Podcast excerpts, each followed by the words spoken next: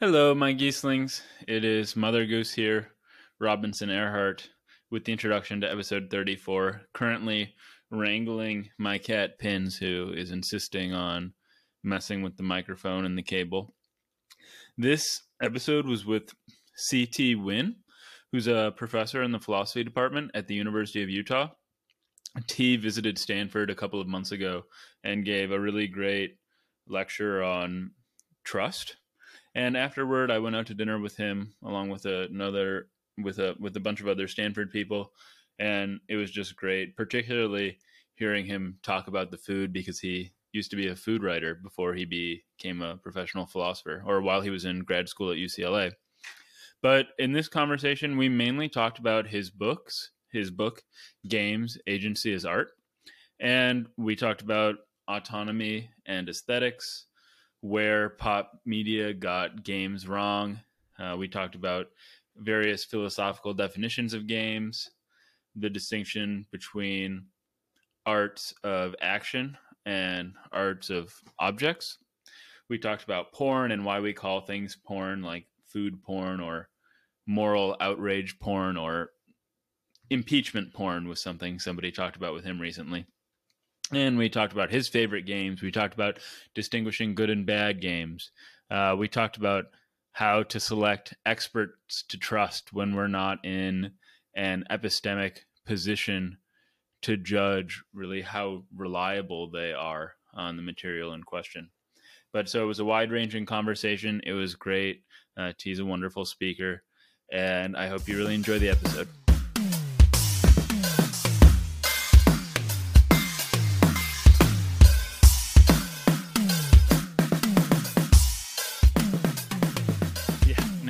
Caffeine making pauses are okay. So I can also just, I'm going to start recording now, but I can cut in anytime. So awesome. You started your career as a food writer, and I got to hear a bit about how you think about food when we went to dinner when you visited Stanford. But I really do hope to talk a bit more about the food, but I'm curious about how you went from professional food writer to professional philosopher. I actually they didn't happen in sequence. I actually got the food writing gig while I was in philosophy graduate school. Oh, because okay. I was at UCLA for graduate school, and as a basically sidebar, it wasn't even a gig. Before Yelp, there was this forum called Chowhound, and I used to post on it like long kind of, often like drunken rants about food and argue with people about good restaurants. And then the LA Times food editor offered me a job because my posts were apparently good. And so I did them both for a while, which is why it took me so long to get through grad school. So that's a dream. They were happening at the same time. Okay. And did your initial, so clearly you were really into food if you were writing these spirited posts, but did your initial philosophical work, or the questions that you were writing about, also like involve food in some way? Like I'm thinking maybe just aesthetically or as qualia, or did you just go straight into your work in games basically? I think at the time in graduate school, what I was doing with food and what I was doing philosophically were basically unrelated. I can see vaguely these kind of like subtle connections, but I wasn't really working on aesthetics back then. I was doing very kind of like traditional meta ethics and social and epistemology. I think there is something that's been driving a lot of my interest for a long time that was really subterranean back there, and there are these questions about the subjectivity of taste and the felt reality of, on the one hand, it seems really easy to have a kind of like subjectivist account of taste, of like aesthetic judgment. And on the other, like, I think when you want to say things like, look, McDonald's is not as good as a carefully prepared, grandparent stew. Like, and that, I think the kind of interests I've had in value theory and metaethics have always kind of revolved from these kind of like deep lasting questions about what the hell is going on with the relative objectivity or subjectivity of aesthetic judgment. But that wasn't articulated yet way back then. Lately, I think the game stuff and the food stuff are actually really close. And I think a lot of that closeness has to do with trying to find the aesthetic value of things that aren't kind of conventional fixed art objects. I think both games and food for me are these driving examples where so much of what is good is in these kind of emergent social interactions or emergent physical interactions or all these things that we do with and around it that I think make it harder to classify in traditional art forms. But yeah, a lot of the stuff in aesthetics I've done has like a games example and a food example, because they're both kind of like paradigm breaking if you're used to this like painting and novel like theory of art. I can see how, well, talking about taste is going to lead us directly into games. I'd actually wanted to go straight to games, but now I'm thinking we should talk about your paper, Autonomy and Aesthetic Engagement, because you talk about, like, you want to say the McDonald's burger is not as good as the stew. Like, there's some objective answer out there. And the puzzle that you posed in your paper, and which I think you solve with a game like analogy, is that we value autonomy when looking at art. And even though there may be like an objective answer about whether or not this painting is beautiful or this food is good, we're not just satisfied by reading a review. We kind of want to come to that judgment ourselves, even if it's not right in a sense. Maybe you can explain that puzzle a little better and how you treated it by thinking of this as a sort of game. Yeah. So there's a puzzle in aesthetics. It's been around for a while, and some people think it's really boring. I've been always weirdly fascinated by it, and it's the puzzle of why we don't trust experts in the aesthetic realm, and it seems incredibly different from the empirical realm, right? Like, I trust my doctor, they tell me what to take. I trust my mechanic, and like, I'm literally trusting my life to them, right? When my mechanic says, I need to do this to fix your brakes, my life is in their hands. I don't understand how cars work. I just trust them. And we seem weirdly unwilling to trust in the art world. And you would think that, like, I mean, the stakes are so low. Actually, part of the explanation to me, it's exactly because the stakes are so low that we're able to not trust. Like, we have to trust when we actually want to get things right, like with our cars and our medicine.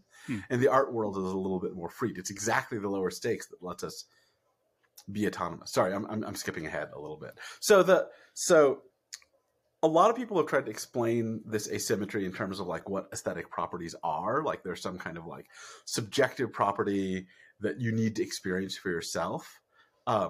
But that doesn't square easily for those of us that have like strong intuitions of aesthetic cognitivism, right? Like strong intuitions that like, look, there are better and worse aesthetic judgments. It's funny. Like, I think most people in aesthetics are on the side of, no, you can have better and worse, more and less valid aesthetic judgments. And most people outside of aesthetics are like, no, it's all subjective. But I think you can get there pretty quickly. It's like, look, you have listened to rap for 20 years of your life. You have a judgment about the Cardi B album. You think it's amazing. I know Cardi B is a favorite of yours. Cardi B is so good. And I like imagine I have like never listened to anything in any rap in my life, and I come in convinced that like Hamilton is the greatest rap album of all time, having listened to it as like my second rap album, right? I think this is a point from Hume, right? There's a deep difference between someone that has deep experience in a realm and not. Anyway, so for those of us that think, right, there's something right there, you can adjust your judgments, you can see more or less of the work, your judgments can be responsive to details of the work. It's really hard to explain exactly why you wouldn't just trust an expert, right? Like, I don't know much about medicine, I should just trust a doctor. I don't know much about jazz, you know a lot about jazz, I should just trust you. right?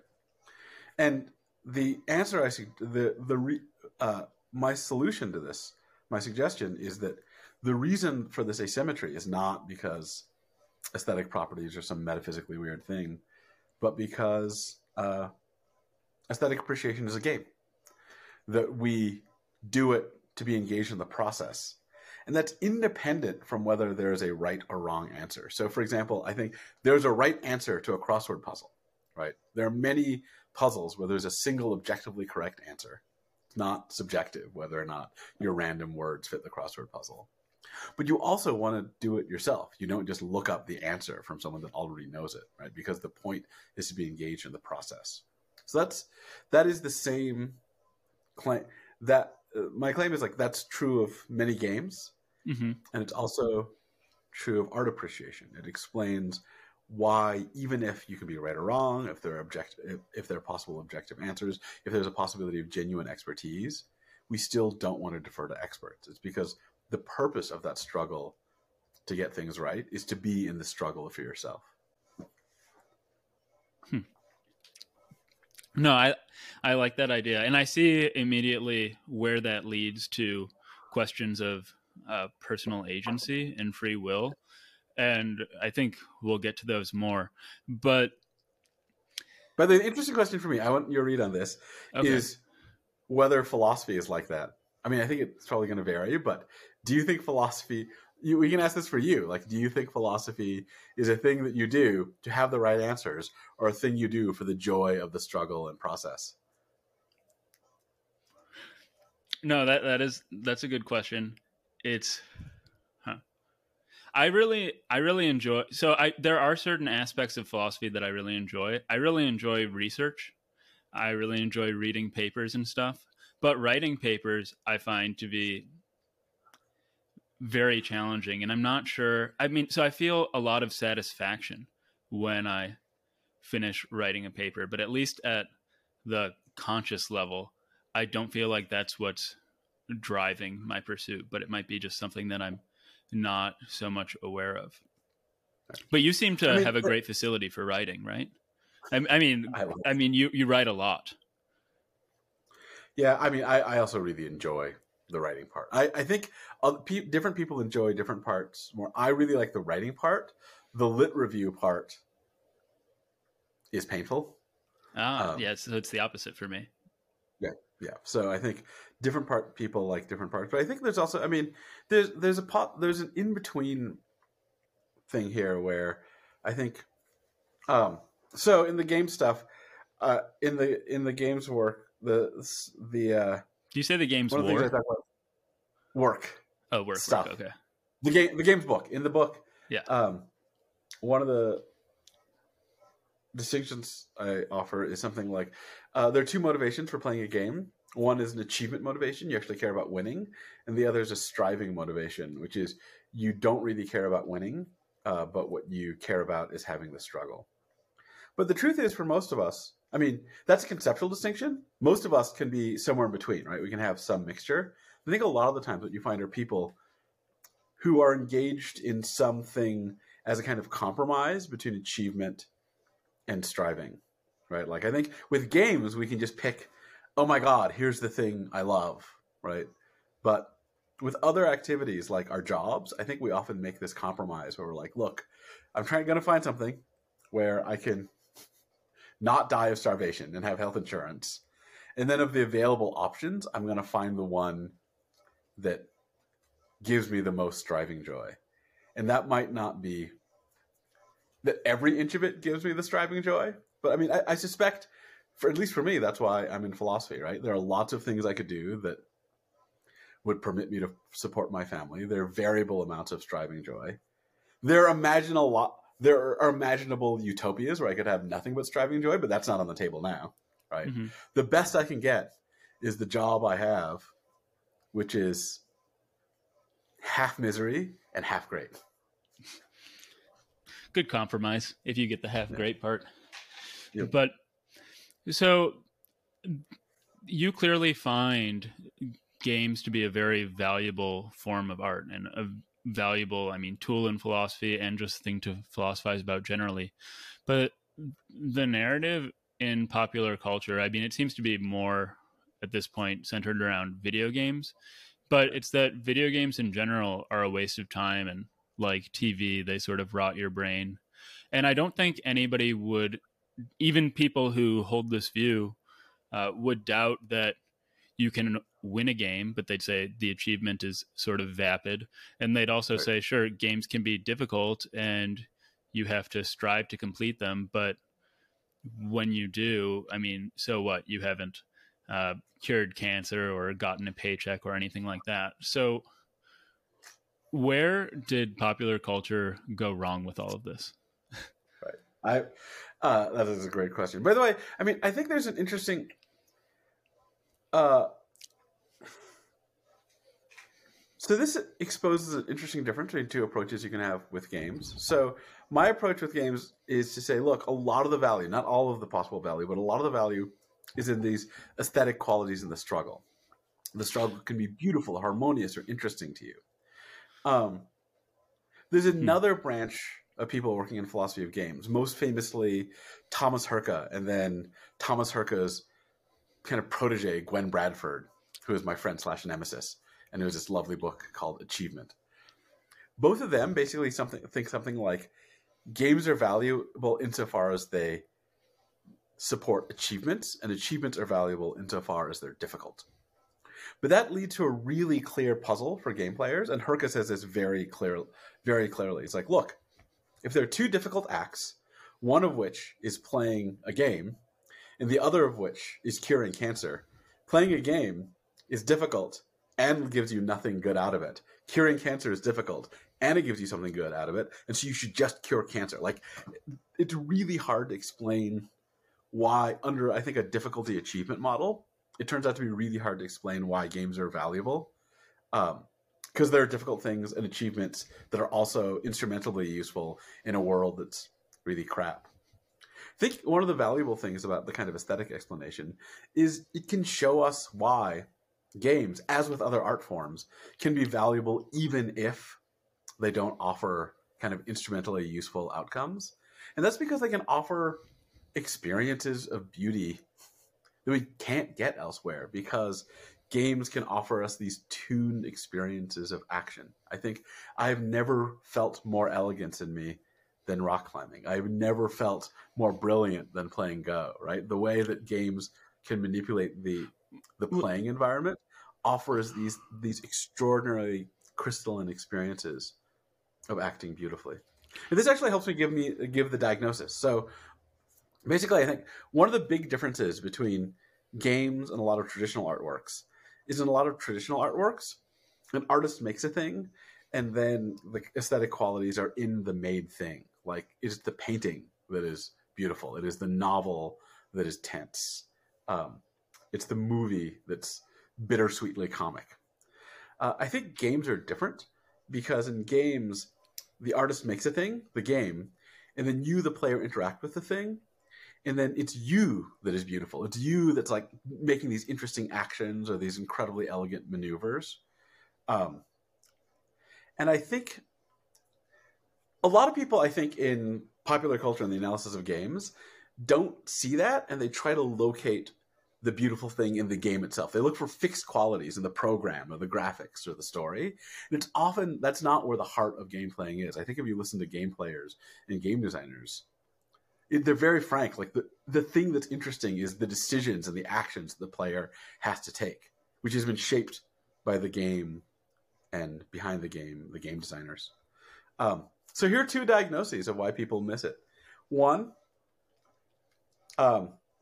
in games, people look at the outcome rather than the process. They look at the value of the points rather than the value of the struggle. And I think if you really buy my kind of picture of games, then in many games, the points aren't valuable in and of themselves. They just are there to create this incredibly interesting, rich process of action. So if we look in the wrong place, if we look at the points rather than the struggle, then we won't get the right thing.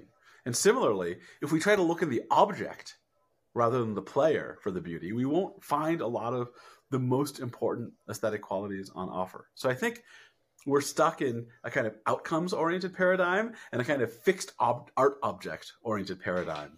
And when you shift to looking in the playing process, then I think you see most of the valuable stuff. And that's not on the radar for a lot of pop cultural analysis, I think, because of kind of older paradigms of art.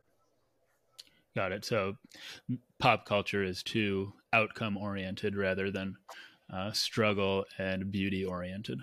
I see. But so there are obviously plenty of interesting philosophical directions we could go right now, but maybe the most important one at the moment is you said rock climbing is a game.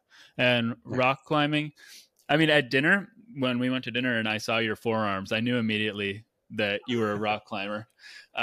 But I'm surprised I have young kids now. Like, my climbing is diminished to I haven't climbed much for like 3 or 4 years. I'm shocked that it's still visible. I actually, so I had taken a few years off and started again after dinner and after we had dinner, and I've been going once a week, just bouldering, which, you know, it's funny. What I was going to ask is, why do you consider rock climbing a game? Because that's not what I would have thought, but I guess it does feel like a puzzle in a sense, but yeah, go ahead. I was going to ask how we are defining games. So I'm using Bernard Suits' definition. And I don't think, by the way, this is Bernard Suits. Okay. He wrote the book, The Grasshopper. This is kind of the foundational text for me. Like, all of the analysis I give is based on Suits. I think Suits offers a really interesting account. So he gives us a simple portable version and a full version. The simple portable version is playing a game is voluntarily taking on unnecessary obstacles for the sake of making possible the activity of struggling to overcome them. So one way to put it is that you take a goal and you pick up obstacles for that goal that you don't need. And then you do it to create a new kind of struggle. So there's something about the value. I mean, one way to put the account is something like, look, one way it puts it is, if you look at any game and you look at the endpoint of the game, there's always a shortcut or a more efficient path you could have taken there. And you can see the game because it doesn't count as doing the thing if you take the shortcut. You have to go, I mean, he sometimes says, you have to take this like specified inefficient path. So for example, you run a marathon, here are things you don't do. You don't take a cab, you don't take a scooter, you don't cut off path. Playing basketball, trying to get the ball through the hoop, or some things you don't do. You don't take a step ladder, right? You don't use a long stick to lift the ball, right? You take on various restrictions, like the dribbling rule, no step ladders, opponent, in order to create this new kind of activity. And rock climbing, I think, is really similar. You could walk up the easy part in the back. If you're talking about, like, Yosemite, you could take a shuttle up the back. You could haul on the rope to go up. Well, we don't do these things. We take restrictions specifically because those restrictions sculpt a particular kind of activity we find valuable. Specifically, like, if you don't haul on the rope and you force yourself to go up the difficult way using only your hands and feet, engaged with the rock and no gear, then you create this activity of very precise, careful, powerful, balanced, delicate movement. And you don't get that unless you add all these constraints in. An immediate sort of counterexample to this, this definition that you just mentioned, maybe I'm totally wrong, but some games, like some of my favorite childhood games, like Candyland comes to mind, and then War with cards. There is no struggle involved. I mean, it's just a rolling of the dice or a draw of the card. You don't even need agents involved to play the game. Right. So how do those fit into this definition? Right. So the notion of struggle, by the way, is not in the formal definition. It's in his easy, quick version. One way to put it is that what he means is any kind of activity. Like, a struggle is any attempt to do anything that is resisted in some way. And I think if you're trying to go to Candyland, you could just pick up your piece and put it on the final thing, but you have to do it by a particular method. So maybe it doesn't feel like a struggle to you because you don't have a lot of actions to take, but there is impeded progress. His full definition is, this is the definition of record, is that a game has something called a prelusory goal, which is a state that you're trying to achieve. And then it has constitutive rules, which put restrictions on how you can do that. That creates, you put those together and you get the lusory goal. So the lusory goal is the pre-lusory goal as achieved within the constitutive constraint. So for example, the pre-lusory goal of basketball is to get the ball through the hoop. The constraints are dribbling rule, no step ladders, etc. The lusory goal is making a basket, which is what happens when you pass the ball through the hoop while following all the other rules, right? Notice that it doesn't count. If you move the ball through the hoop while you're on a step ladder, it doesn't count as making a basket. And the final constraint is that you take on the pre-lusory goal and the constitutive rules in order to make possible the activity of attempting to get the lusory goal. So it creates, I think that the thing that's interesting to Suits is not that it's difficult or a struggle is just kind of shorthand. The thing that's interesting for Suits is, I think, that it's an activity and a goal that's conceptually constituted by its relationship to constraints, right? It doesn't count as doing the thing unless you're doing the thing inside of certain constraints. He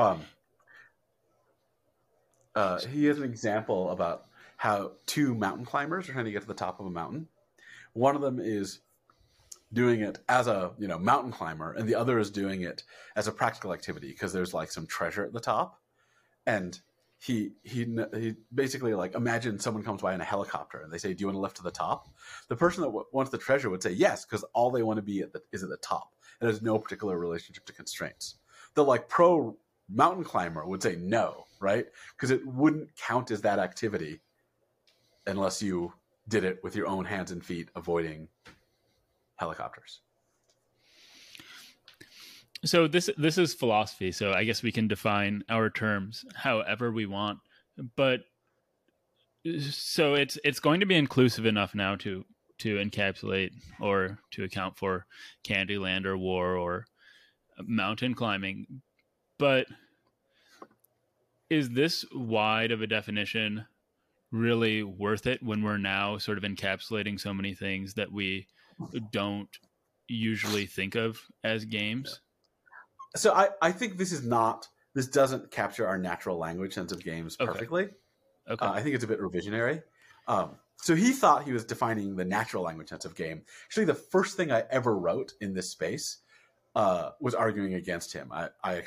So I think that he thinks that kids structureless make-believe games can be fitted inside his account, and I think he's wrong. As a whole, it's not that interesting, but whatever. I think you naturally feel this. What I think is actually going on is he's identified an important category of human activity. He's drawn a clear line around it, and we can analyze it, and we can talk about its value. We can talk about how it can be shaped. And it's pretty close to our natural language notion of game. But it's very, in some sense, I don't care if we match the natural language notion. What I care about is that he has sculpted out and clearly identified a very specific subset of human activity that has particular value features and is up for a certain kind of design. And we can talk about it. And when we see that, the interesting thing for me is not have we gotten the notion of a game, but you can see the natural language notion of a game, but you can see this relationship between video games and cards and sports. That exposes the motivational structure for doing them. And I just don't hear it as that strange to say that rock climbing is a game. Like when you tell people, rock climbing is a game. I'm trying to hit this goal for the struggle. People know what I mean. I don't think that's as much of a stretch, but I don't really care if it's exact to our natural language.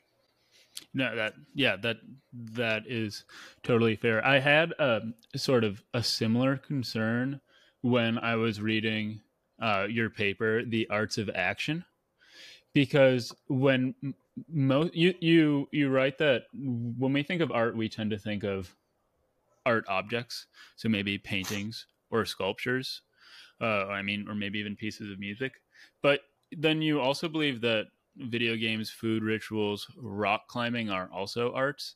And I was wondering if that they're arts of action as opposed to being arts of object. And I was wondering if that sort of expands or inflates our definition of art to encompass again too many things. So how would you then integrate all of these things into sort of one conceptual category? I mean, the first thing I have to say is I think the defining art is probably one of the most boring questions in philosophy. I now refuse to start my classes that way. Probably if you push me, I would say it's like some kind of loose cluster account with like a vague set of family or something, whatever. So I can tell you exactly what the similarity is and exactly what the difference is. And then whether you want to call it art, whatever. The similarity is that paintings and novels and games and food are things that someone has created intentionally to create a particular aesthetic effect, and where when it succeeds, audience members can have an aesthetic experience which they attribute to the original creator or creators, right? Like, someone made this painting. I find it moody and deep. It's because of Rembrandt, right? Reiner Knizia made this board game. Every time I play it, I feel this extraordinary, elegant set of calculations. It's because Knizia did it. So they're designed artifacts that offer us created, shaped aesthetic experiences. That's the thing I mean. And then there's a big difference. In some of these, the aesthetic properties lie kind of in this shared external object, be it a movie or a live musical performance or a painting or a performance artwork. It's something that we observe from the outside as audience members, where with this other category, it includes games and dancing, someone's designed a process and then we interact with it. And then we get an aesthetic quality that was designed in our own selves. Right. So there's the difference. At this point, I'm willing to say, like, if you want to call it art, fine. If you don't want to call it art, call it, I don't know, Art B. I don't give a shit. Right. You can, the name isn't that important because I think the natural language thing is kind of fuzzy. Here's one thing to say. I don't have a better term. Like, here's the category: games. Someone carefully made it, manipulating features of a particular medium for an aesthetic effect with great delicacy. What other word do we have for that? Right? Art's the closest I got.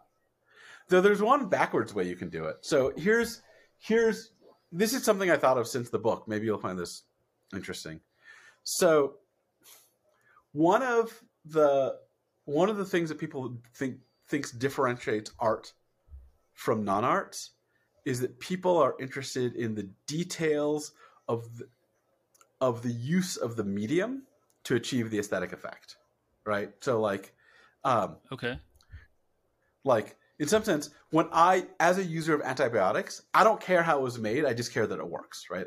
Right. But if I love a movie, I'm very interested in how the cutting and the acting contributed to the aesthetic effect.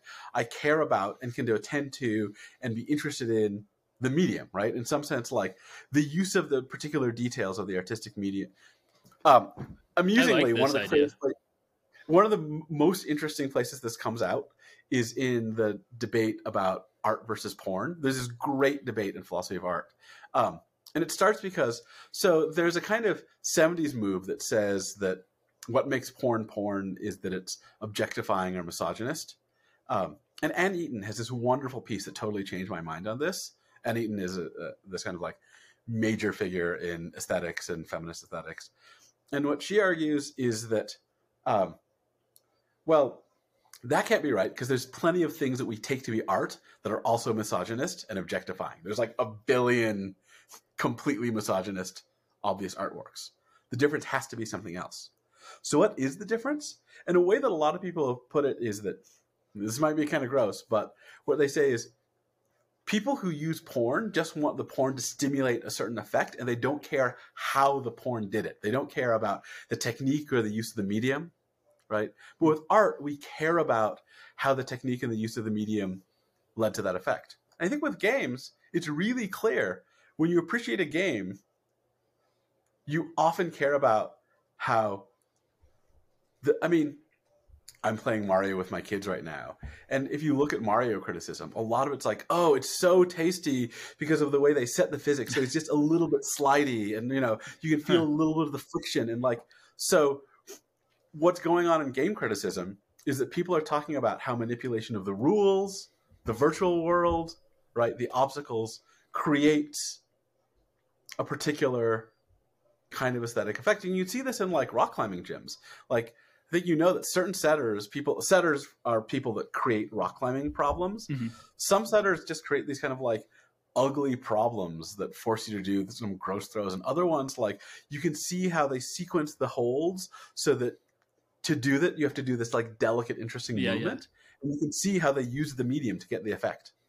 Mm-hmm. So that isn't in the book because that came out of an exchange I had with someone after the book. But I think the interesting idea for me is that the fact that we admire the use of the medium is one of the distinctive features of art.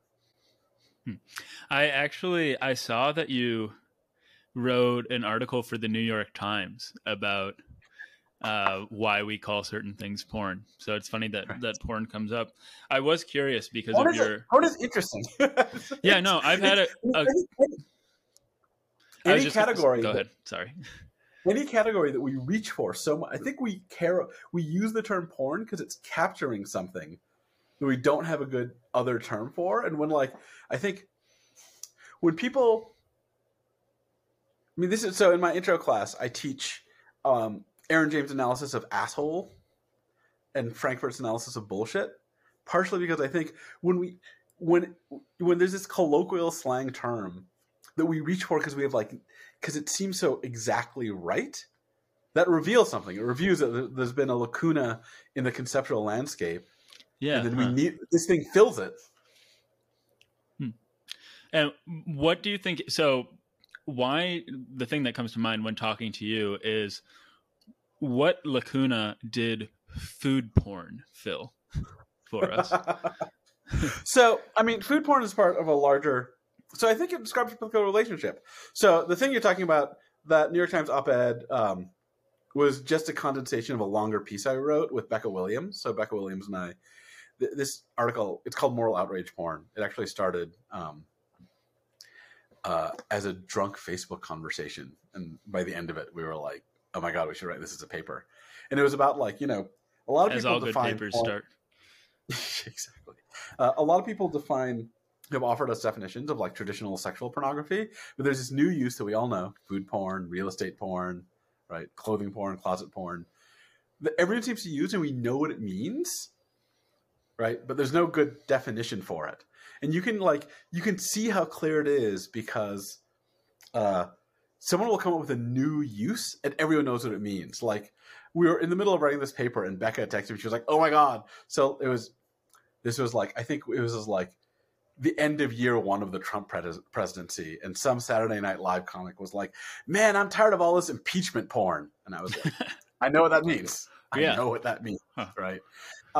So we ended up adapting this definition from Michael Ray about sexual pornography. So Michael Ray's definition. So I'm not sure if this is right for sexual pornography, but his definition is that sexual pornography is representations of sexual activity used for immediate gratification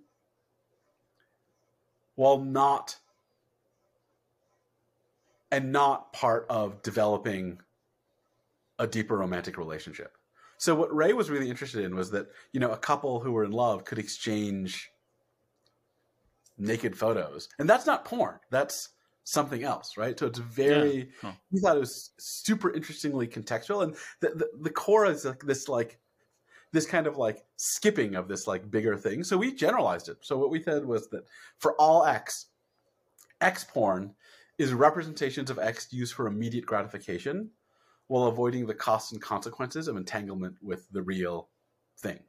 Like food porn is representations of food used for gratification without having to buy it or deal with the calories and nutrition. And exactly. That's part of it was to introduce moral outrage porn, which is, you know, representations of moral outrage that you use to morally get off while avoiding actually doing anything. And I think it's that's the lacuna. There's this, I do feel there's something about the modern world that's increasingly offering us these opportunities for immediate gratification while avoiding complex. I mean, everyone will immediately be social media, whatever, right? And I think that's become such a thing that we need a term for it. And porn is the term we all jumped on. Mm-hmm. No, and your definition rings so true to my ears, particularly because I was on a stringent diet a year ago or so. And I found myself watching these videos of people binging on YouTube in an almost pornographic way. I was obsessed with it. And it was because I had to get my fix without engaging in the actual thing. So, I mean, this is, I have this. So I don't, by the way, we don't think that all porns are bad. Right. Right. I was actually going to get into that. Porn, moral outrage porn is bad specifically because it avoids actual moral engagement. I just want to, here's a caveat. We put this in the paper, but I wish we'd put it in bold because this is the thing that most people miss out. When you say that moral outrage porn, you're not saying that when you say that moral outrage porn is bad, you're not saying that moral outrage is bad. In the same way that if you say that sexual pornography is bad, you're not saying that sex is bad. In fact, probably what you think is sex is special and the pornography undermines it if you happen to think that. And I think this is people keep wanting to use our stuff to be oh, you know, people should stop being so angry and everyone should be civil. And we're no, the point is the genuine moral outrage is one of the most important drivers of political action. And moral outrage porn is when you sit in your ass and feel the feelings and don't do anything. And don't try to, and where doing something counts as either actually acting or working hard to refine your moral views. Instead, you just sit there and just so, but I was just gonna say I feel this too, and one of the ways that I got through the pandemic, especially when we couldn't go to climbing gyms in the winter because COVID, I picked up fly fishing, and fly fishing turned out to be this incredibly aesthetically rich activity that also eased my burnout and stress, mostly because it's standing in a river staring at the surface of water for hours, which is I think the opposite of Zoom and the opposite of a research life. But it's definitely clear that when I don't have enough time and I can't get out, I'll just sit there watching fly fishing videos, salivating and trying to get a glimmer of that feeling. Mm-hmm. Hmm.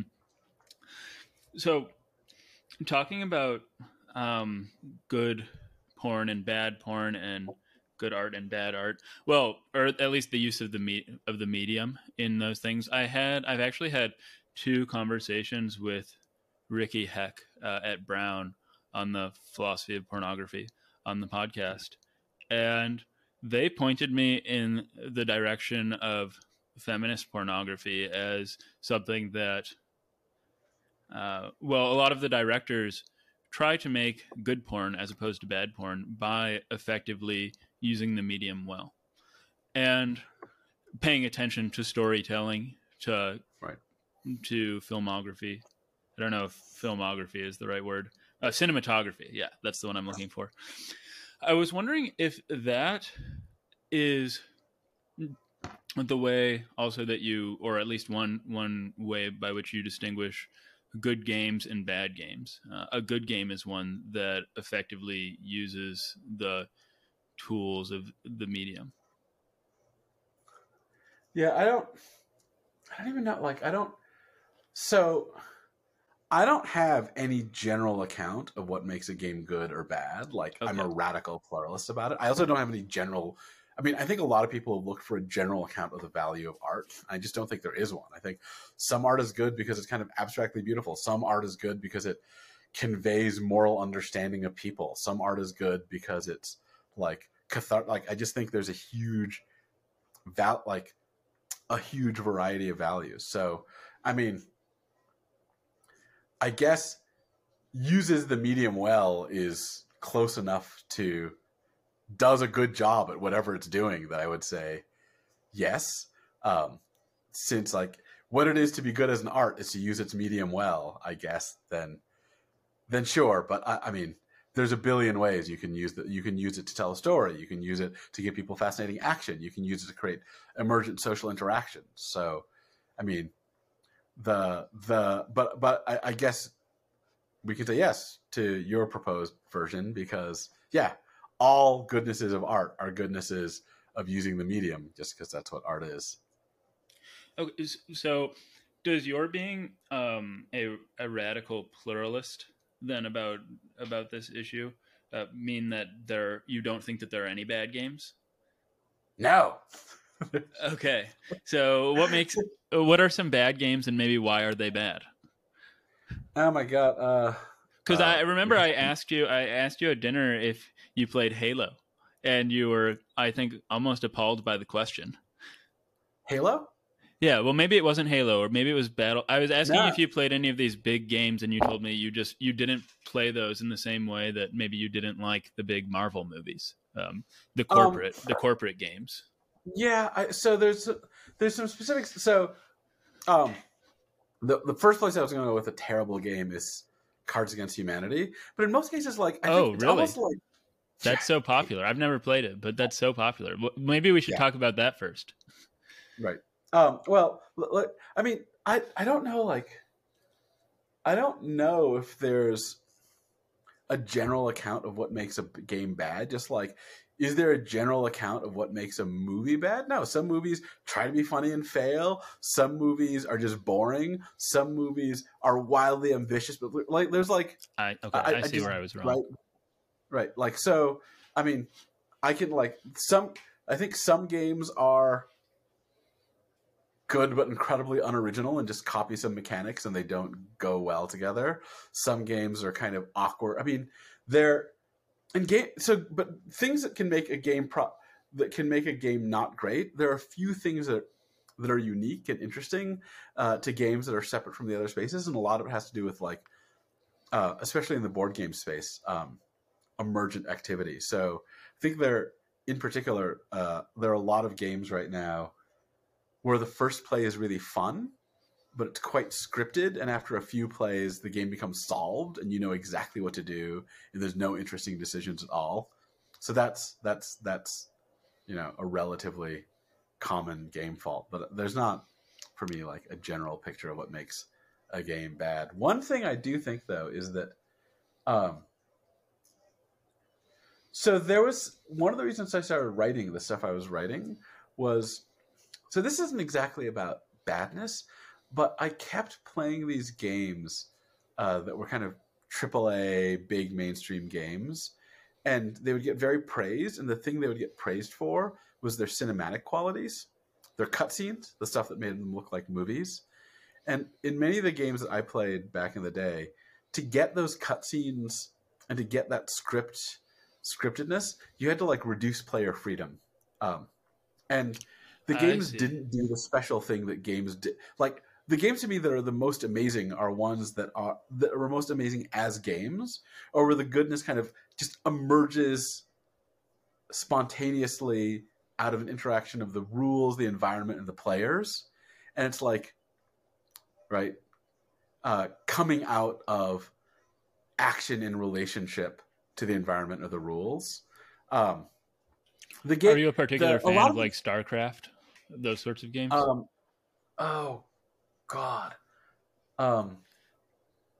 I mean, I like them. I don't think I'm particularly deeply into them. Because those seem to be like the epitome of this.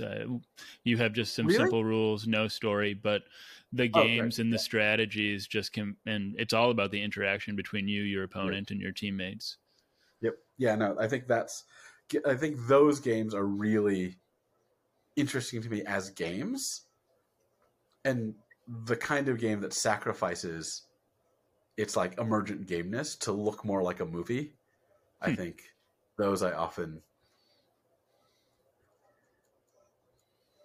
it feels a little cheap to me.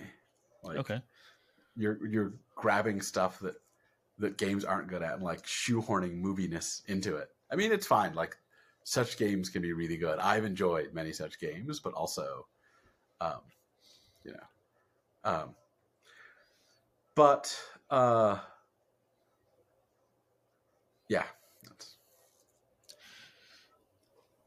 Why do you think that we have there's like a social hierarchy? Well, I don't know if social is the right word, but we have at least like a cultural hierarchy of games where like chess is probably at the top of all of our games. Whereas, I mean, StarCraft, which I just mentioned, even though it is like, it's certainly more complicated than chess, but pop culture then is going to think of it as a waste of time. And then, how do you think? I actually don't know if it's more complicated than chess, but that's okay. That's a genuine, I think, because there are so many moving variables. But I guess, yeah, you have enormously strategically like Go is like an enormously strategically complex game. The number of, I mean, it'll depend on how you call a variable. Like, I'm not sure which is more complex. I mean, some of it's just like tradition and association. One interesting thing I think about games like chess and Go is, I have a little about this in my book, but I think a lot of the times what makes a game really interesting, it's its strategic depth. And its strategic depth can take generations to explore, right? Like, we've been exploring chess for, a millennia, right? And we've been exploring Go for like 2 millennia, and it keeps getting deeper. And games can bottom out. So games that at some stage looked interesting can over the centuries get solved. Like, so checkers is like this. Checkers used to be much more exciting, and checkers seems to be completely solved now. Like, high level checkers play is identical. And I think the last time they tried to hold a high end checkers tournament, the two finalists played to a draw like 63 times in a row until one of them just got bored and did a random move in the beginning and then lost. So checkers is solved, but it took centuries to figure that out. So one of the things I think we see over history is that these games develop, and then people work on them and explore their strategic space, and some of them keep getting more and more interesting. I mean, I think it's interesting. So you can see this with like board games and like especially multiplayer video games, where some people play for a while and then they kind of get solved, and then they pass out of play, and other ones people just keep working on over years and years, and they just keep there. I was watching this, like, there's this abstract world of connection games where you're trying to like connect different sides of a board, and people propose different rule sets and are playing them. And some of them after 5 years turn out to be not that interesting, and others like you should look up a game called Havana. It's been building for like, you look up a game called Hex, which is very, very simple. Hex. But it turns out people have been playing it for 50 years now, and it keeps getting more complicated and interesting. So the whole point is, we don't know about StarCraft. It's still experiencing heavy play. People are still interested in it.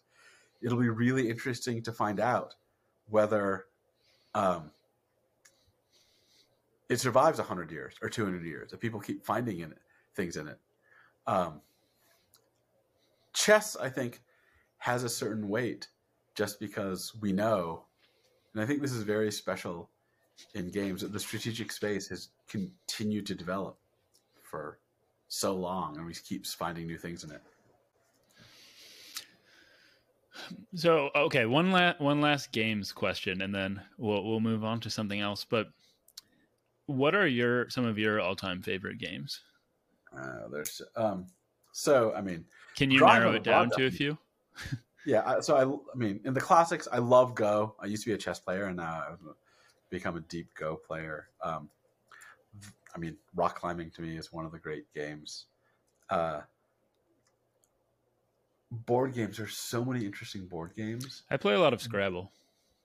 Have you played many Reiner Knizia's games? I don't know who that is. Try Modern Art, Raw, Tigris and Euphrates. He has so many great ones that it's hard to pick one. They're board games? But there are these... Yeah. Actually, hold on. Can you pause for a moment? There's someone at my door. Yeah, sure. And I'm curious about some of your favorite video games. Because my favorite video games. Yeah. My favorites have been the ones that have like the most nostalgic value for me. So playing Warcraft 3 as like a middle schooler all night long, Halo, Pokemon games. So they're probably, well, maybe I'm wrong, but I doubt that those are your favorites as far as their aesthetic values go. Maybe they had historical importance. Why would you doubt their aesthetic value? Well, because Warcraft 3 and StarCraft, for instance, are pretty similar. You know, maybe Pokemon, I would guess you might be more favorable to, just because that seems like I'm interested. More favorable to it. Yeah, because... why do you think I wouldn't be favorable to like Warcraft or StarCraft? Well, we talked about StarCraft. I thought you said it was too cinematic. No, I mean, there are cinematic parts, but serious players just ignore that stuff. Okay, then maybe I misunderstood what you were saying before then. I mean, StarCraft seems like a really deeply interesting game that has a massive player community. But, I mean, one thing we know about the massive player community is they ignore the cinematics. They ignore the story. They're playing... I'm talking about like pro level StarCraft 2 play, right? They're playing this really rich, complicated game that, as far as I can tell, is like super. I mean, I'm not going to comment on much about it because I'm shit at it. Like, I never took the time to get good at StarCraft. But what are some of your favorites? You play more small indie video games, right? Yeah. So.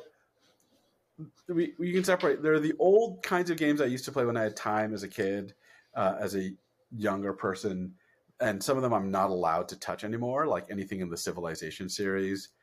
I played the old classic. Oh my god. I think I lost a research summer to one of the Civilizations, and then I swore never to have it in the house again. There are a few indie games right now that I really enjoy. The last... two games I loved, video games I loved.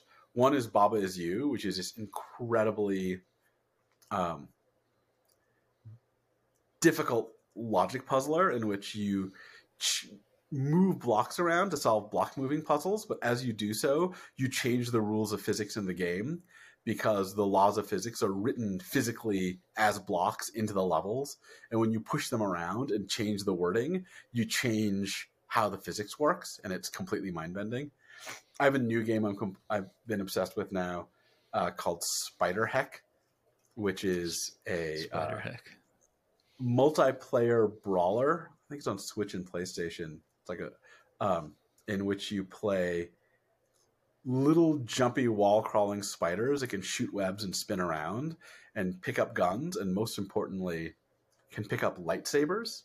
And then like lightsaber duel and reflect bullets back. But it's like this very pure, very precise physics, incredibly interesting emergent action, very fast, very strategic game. But like I've been in right now. So I think different game parts of the game world have different explosions. Like in the 90s and early aughts, I felt there was this massive board game explosion that was just so rich and so amazing, and then it kind of, at the moment, there's some new designs that are very exciting, but that field for the moment seems to be like rehashing old mechanics a lot of computer games, and I still play a decent number of computer games and video games. I keep feeling like I see mechanics I've seen before made more elaborate. Like, but the world that's the most exciting to me right now is the indie tabletop role-playing world that are just generating these extraordinarily inventive, wild, thoughtful designs with mechanics I've never seen before. So games like Apocalypse World, Monster Hearts, The Quiet Year, Blades in the Dark, that have... So The Quiet Year is a collective storytelling map-making game where you play the forces around a community in the apocalypse, and as you figure out what happens and give them struggles, you draw events onto a map, so you end up having made a map at the end. Or Blades in the Dark, which is a tabletop role-playing game where you play like cons in a magical world, and the main mechanic is that your characters have planned for the break-in you're doing, but you, the players, have not, so you don't know how your characters planned. And as you're doing your job, like breaking into the wizard's vault, and you run into obstacles, you spend your stamina points to have flashbacks and retroactively act out how you prepared for this moment. So it like screws with the temporal relationship to narrative creation. So like, this is just like stuff I've never seen before. It's like totally wild. This really strikes a chord in my fantasy nerd's heart. But one thing that has really struck me in this conversation, particularly with the two video games you mentioned, and then also playing Mario Kart with your kids, is how attentive you are to the physics of video games. And I imagine you could probably write a really good paper about game physics. I think less so, just because, I mean, I'm attentive to it, but I'm just... I think I'm less attentive to it only because I spent my youth doing turn-based strategy games, not platforming. I'm kind of late to physics-based games. And the one truly disabling feature for me is I am nauseated by any first-person game. So there's a whole area of gaming that I just cannot explore just for physical, like... I mean, something that's very slow, like Portal, where I'm not running around and I can just stop. I can actually play through slowly, but like anything that involves running, jumping, shooting from the first person, after like 5 minutes, I'm puking. So like, that's just like admission. I just don't know that stuff. But I think this is one of those things. Okay, here's an analogy. A thing that deeply irritates me about pop culture criticism of music is that if you look at like sites like, I don't know, Pitchfork, they talk about music. And if you read their reviews, so many of their reviews sound like English majors acting as if the only thing in the music is the lyrics. All they do with a review is analyze the lyrics. Like, they don't think about the music at all. And I think it's because they have the tools to analyze. There are a lot of people out there that have the tools to analyze words, but don't have the tools to analyze production, musical composition, the stuff that's... I mean, I'm not saying the words aren't important, but there's a huge relationship. And I think similarly, when you see serious, especially the more you move up the cultural hierarchy to like fancy places, when they talk about games, they focus on the story, the dialogue, the characters, the graphics, the cinematography, the scoring, the stuff that we already have a language to talk about from film. The stuff people don't talk about is how the rules create emergent interaction, how the rules create emergent decisions, the physics, right? Those are the things that shape the gameplay. And by what I mean people don't talk about it, I mean... So the reason I wrote the book in part is because I had this love of games, and when I read academic work about it and pop cultural criticism about it, it was all stuff about the cinematic features. It was barely stuff about the gameness of games, except for a little bunch of scholars in game studies who I think were on the right page. Then if you look over in game reviews on like forums, you had people just talking about how the physics made the movement interesting, or how this rule made these choices interesting. And if you look at game designer diaries, that's what they're talking about. They're talking about micro tweaking the physics, and micro tweaking like this, or board game people talking about micro tweaking how the goals are set in order to like create more interesting decision spaces for people. And it was really striking to me that the designers and the players were talking about that, and then the academics and the people like the New Yorker were talking about completely different stuff that they had a theory for that they learned in their PhDs in like comp lit or film theory or something. Mm-hmm. Okay. Because I know that you have to prepare for your meeting relatively soon, there are two sort of self-serving threads that I wanted to touch on quickly. So the first is in your paper and the presentation you gave at Stanford on trust as an unquestioning attitude, where we're as non-experts, and we talked about this, I guess, a bit in the beginning of our conversation, as non-experts, we're in a very difficult epistemic state when it comes to selecting the experts whose testimony to rely on. So, yeah. and in some cases, like with aesthetical judgments, we don't really need to pay attention to them. But I'm in a position where I have to select a guest to appear on my podcast, and I would like to move beyond just philosophy. I've had some non-philosophers on the podcast, but I'd like to go to other areas of academia as well. And I'm wondering how if philosophy gives us a way to sort of solve this puzzle, or what the best practice you think as an epistemologist I should take to select experts when I'm not in a position to determine whether or not they're experts or should be experts. You know, it's kind of funny. I don't know if I believe this, but Elijah Milgram has this theory. So in his book, The Great Endarkenment, A Philosophy for the Age of Hyperspecialization, a book that really changed how I think of a lot of things, he characterizes the epistemic problem of our era as being hyperspecialized domains that have to be linked up to make arguments, practical arguments. Like any scientific conclusion runs through like 20 or 30 hyperspecialized domains, but they're also specialized that no one can understand all the parts. And he had this in an optimistic moment. He was like, but you know who can help save the day? Philosophers. Because we have the conceptual training to help link up domains that use concepts slightly differently. I'm not as optimistic as he is, though I have noted that a lot of the philosophy of science work that seems really valuable is people arguing, for example, that, this discipline of biology and that discipline of biology are using slightly different definitions of species and they haven't noticed. So they're like screwing things up and we can fix this. And by writing a paper that no biologist will actually read because they don't read philosophers. Anyway, so there's this general puzzle about how you identify interesting experts. I have a kind of rough personal heuristic, but it's not very philosophical. It's just like whenever I run into someone who seems kind of interesting from another field, I just ask them for things to read and people to follow from the current world. And I just like. So you try to become a baby expert. Yeah, you can. And you can just follow that out. Like if you ask one person and you meet another person, you ask them and each of them expands out. And that's how I've gotten to find incredibly interesting people from different fields to talk to.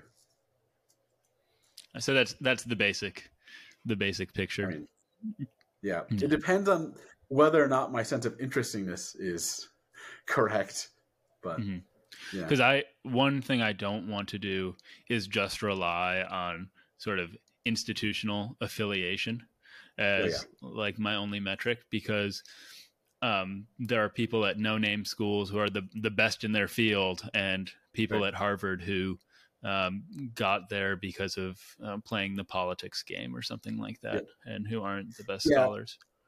Yeah, I think everything I know has basically depended on trusting people's taste over institutional judgments.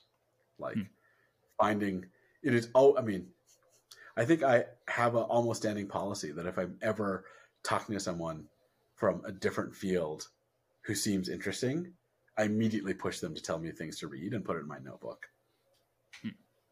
Okay. And then the last thing I wanted to get to was I saw just before we started, and I didn't have a chance to read it, that you wrote a manifesto on public philosophy, which is what I now find myself engaged in. So I just wanted to ask you what the main ideas are, because you've been in the public philosophy game for a much longer time than I have. I mean, the main worry was something like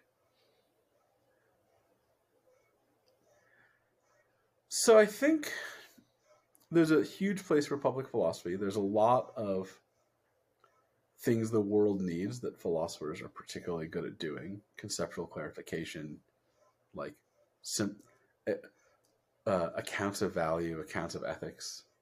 But there are a lot of barriers to philosophers actually doing public work.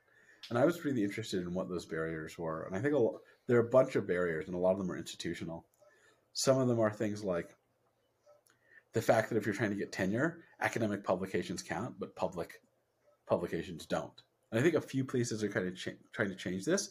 And I think it's massive, like, because public work takes a huge amount of time.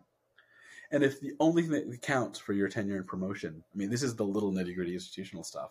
The only thing that helps you get a job is academic publications, then no one's going to spend time on that other stuff. So part of it has to be making it part of the institutional incentive. So some places are starting to do this already. Another thing is, I mean, I think philosophers have been traditionally really crappy about this, right? Like, an experience I've had a number of times is writing some 800-word op-ed, and then a philosopher writing me this article about, why I hadn't talked about the history of that idea and how it moved, from Marx into Foucault and like this whole, and I'm like, I had 800 words to talk to a general audience, right? Like, philosophers tend to be really aggressively nitpicky, and public work is in a different register, and you have to accept this in yourself and in other people, which is not to say that public work can't be criticized. I think one of the most valuable and exciting things that's going on right now for me, watching public philosophy, is in the wake of the crypto FTX kabloom, this huge conversation happening in public about effective altruism, because